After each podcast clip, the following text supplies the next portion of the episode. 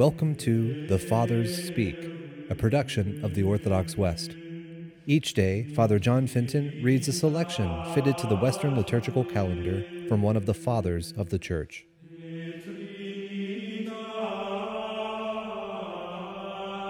From a homily by our Father among the Saints, John Chrysostom. The sons of Zebedee press Christ. Promise that one may sit at your right side and the other at your left.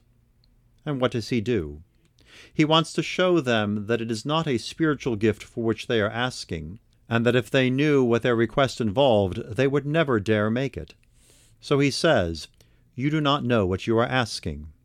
That is, what a great and splendid thing it is, and how much beyond the reach even of heavenly powers.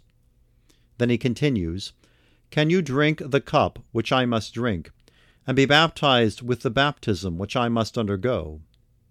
He is saying, You talk of sharing honors and rewards with me, but I must talk of struggle and toil. Now is not the time for rewards or the time for my glory to be revealed. Earthly life is the time for bloodshed, war, and danger. Consider how, by this manner of questioning, he exhorts and draws them. He does not say, Can you face being slaughtered? Can you shed your blood? How does he put his question? Can you drink the cup? Then he makes it attractive by adding, Which I must drink, so that the prospect of sharing it with him may make them more eager.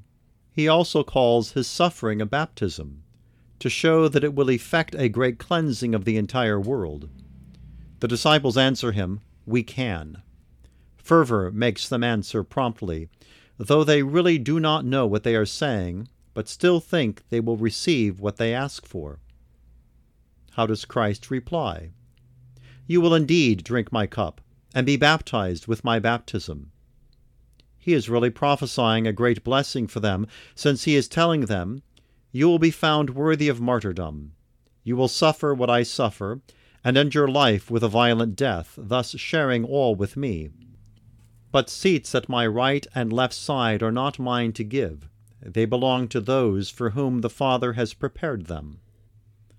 Thus, after lifting their minds to higher goals, and preparing them to meet and overcome all that will make them desolate, he sets them straight on their request. Then the other ten became angry at the two brothers. See how imperfect they all are the two who tried to get ahead of the other ten, and the ten who were jealous of the two. But as I said before, show them to me at a later date in their lives, and you will see that all these impulses and feelings have disappeared. Read how John, the very one who here asks for the first place, will always yield to Peter when it comes to preaching and performing miracles in the Acts of the Apostles. James, for his part, was not to live very much longer, for from the beginning he was inspired by great fervor, and setting aside all purely human goals, rose to such splendid heights that he straightway suffered martyrdom.